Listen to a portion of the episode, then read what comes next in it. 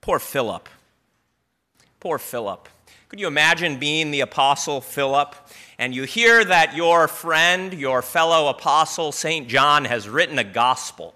Don't know which the order was. Most people think that John wrote last of all the four evangelists. Could you imagine being Philip and getting hold of the Gospel of St. John and reading through it, devouring it, right? Or having someone else read it to you and just waiting to see? Of course, your mind and your attention is directed to Jesus, but you all know this. If you're part of the story, you pay attention to where you get mentioned too.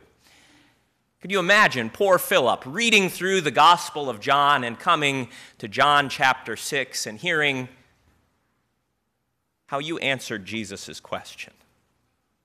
It's kind of like those days back in school. Do you ever remember where you got called on and you really had no idea? You weren't paying attention to where you were in class? This always happened to me in English class. You know, you're supposed to be following along in the book and you're supposed to read paragraph by paragraph and you think that you've got it all worked out. You know how the teacher is moving through the class. Okay, he started there, and then there, and then there. I'm number four, so I just have to pay attention to the fourth paragraph, and I can daydream about everything else. And then sometimes those wily teachers mix things up. And they call on you, and you just start reading the fourth paragraph, and the teacher says, um, David, you weren't following along, were you? It's kind of like that for Philip this morning, isn't it? Jesus knew what he was going to do, but they didn't. Jesus knew what he was going to do, but did his disciples. Jesus knew exactly what he was going to do, but like a good teacher, he asked his disciples if they were paying attention, if they were following along. And Philip and Andrew, right after him, well, they gave an answer but it wasn't really the right answer. And yet, can we hardly, can we really blame them? Jesus knew what he was going to do, but he asked Philip and Andrew what they thought, not in order to embarrass them, not to put them down, not to call them out in front of the class. Tisk, tisk. Philip, you poor student, you weren't following along, were you? Now I got you. Well, there's something instructive for each and every one of you this morning in this. Jesus wants you to pay attention. Jesus wants to take you in whatever place you are, whether you know His Word really, really, really well, or whether you have no idea where even to turn in the Bible to find the Gospel of John. Jesus wants to take each and every one of His disciples and bring them up, bring them further up and further in. Jesus does not. Jesus does not want to have a bunch of oafish disciples. Jesus does not want to have a crowd of clueless people who have no idea, who are like little kids back in literature class in third or fourth grade, who think, well, the teacher doesn't really know what's going on, and I don't really have to pay attention. No, Jesus wants his church, each and every one of you, to grow in the knowledge of him. Jesus wants you not simply to be a spectator, watching, observing, but he wants you to be a participant. He wants you to join him, to come along with him. And so he asks Philip and Andrew to train them, to teach them. Hey guys, pay attention. Think like me. What should I do here? Not because I need your help, right? Jesus isn't brainstorming with the disciples. Oh man, I don't know what I'm going to do today. Let's just throw some ideas out here. Philip, what do you think? Andrew, what do you think? Let's throw it at the wall and see what sticks. No, he asks them so that he might bring them along, and that's important for us. Wherever you are, whoever you are, whether you are brand new to the faith like little Olive this morning, or whether you have been a disciple of Jesus Christ for more years than you can remember, Jesus wants to make you more and more a participant with him. He doesn't want you clueless, he doesn't want you useless.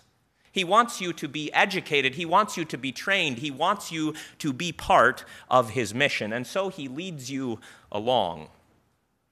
But that process can sometimes be embarrassing.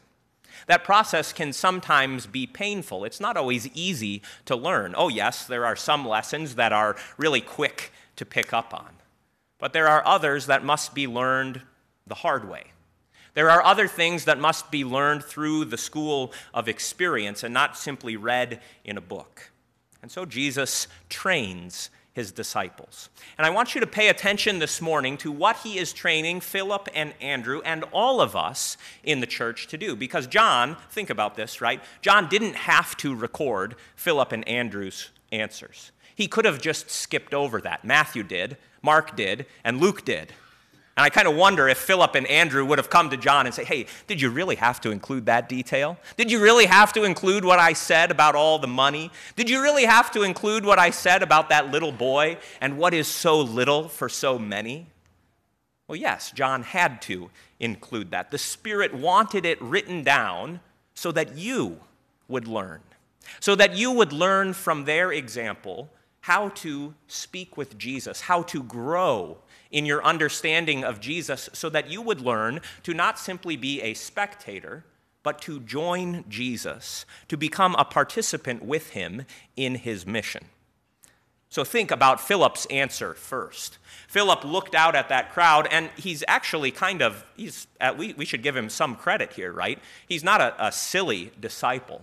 Philip looked out at the crowd and he saw and he understood just how massive the need was. Jesus looked out at that crowd, and we know from later in the reading that there were 5,000 men, plus add in all the women and the children. This is a big crew of people, right? Philip looked out at all of them, and he heard Jesus' question Where can we go to buy bread for all of these people? And Philip knew, well, Jesus, Let's do a little bit of quick math. If we had 200 denarii, that is 200 days of wages, if we had 200 days worth of money, even that much, Jesus, wouldn't be enough to get everybody a little bite.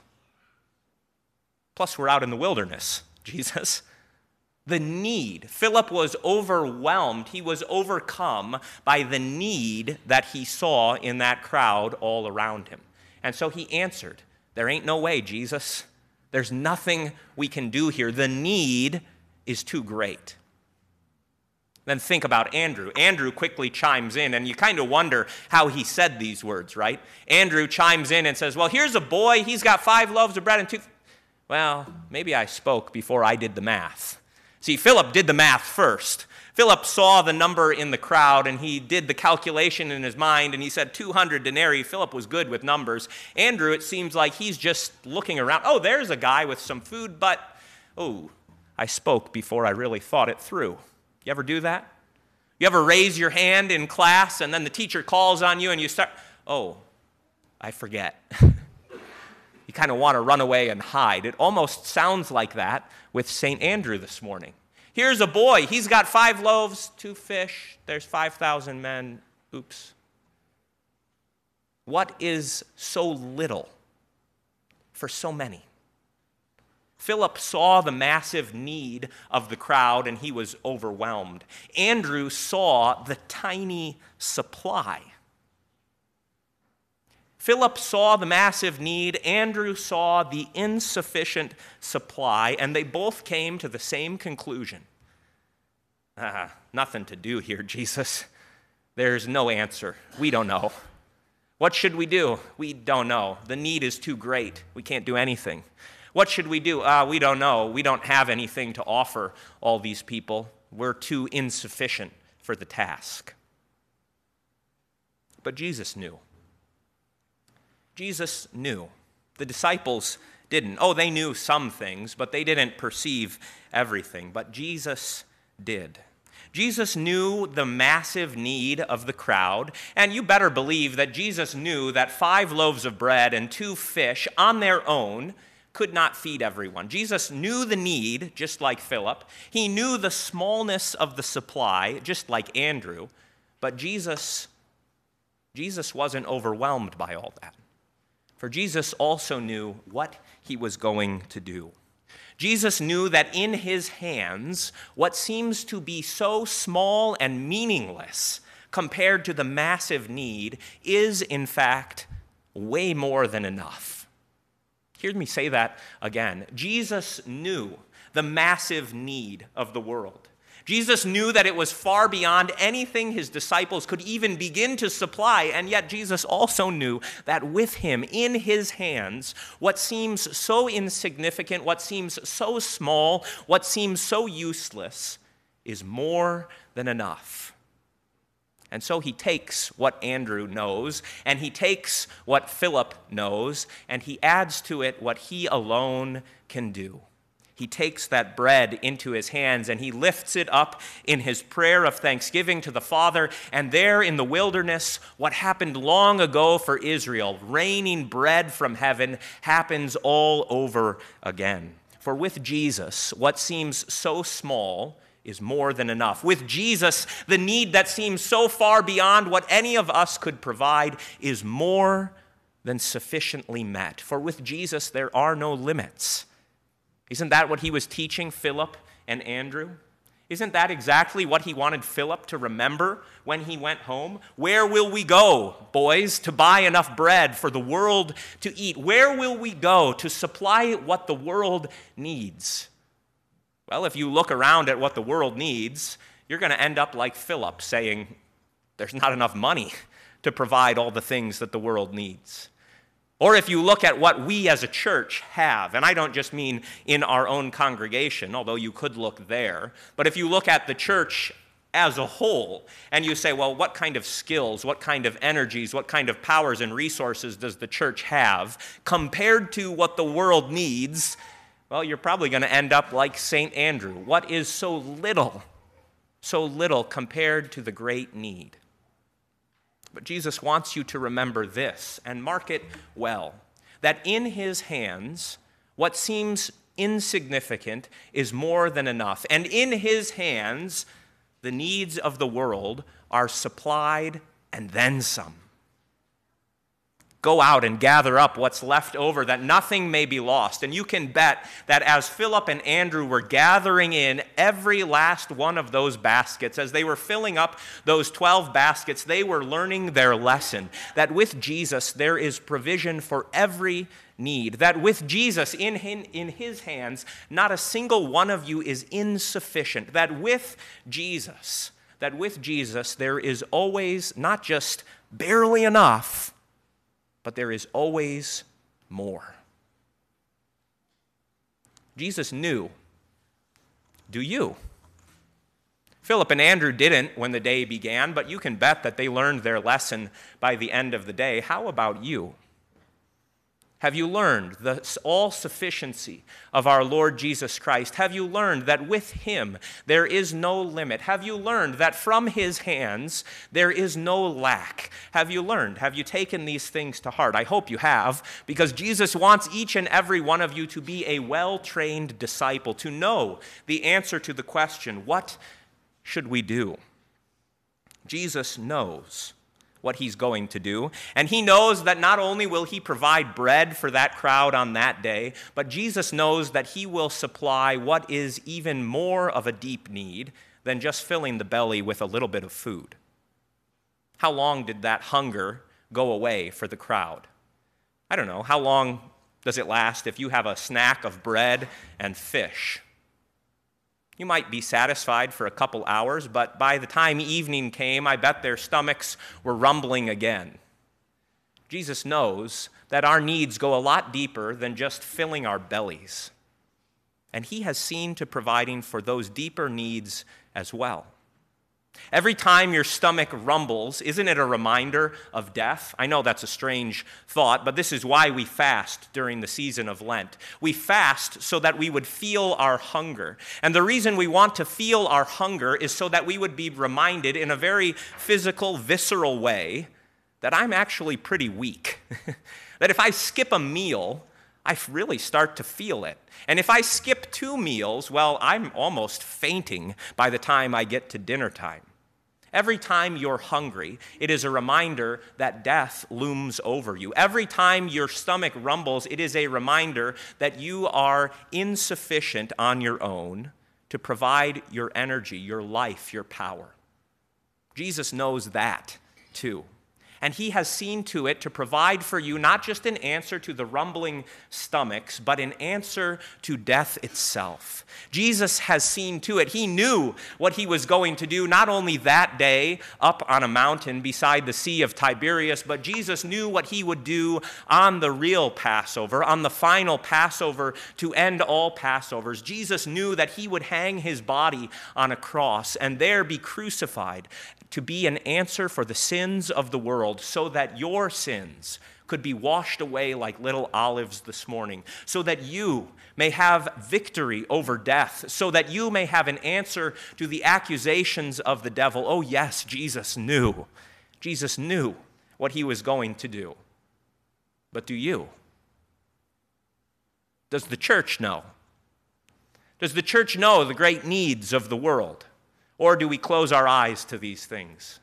It's good for us to learn from Philip this morning that the needs of the world are great, that the needs of the world are many. And if you didn't know, then only lift up your eyes and look around, only open your ears and hear how confused and totally deluded the world is. Oh, but we're progressing, aren't we? We're growing in knowledge.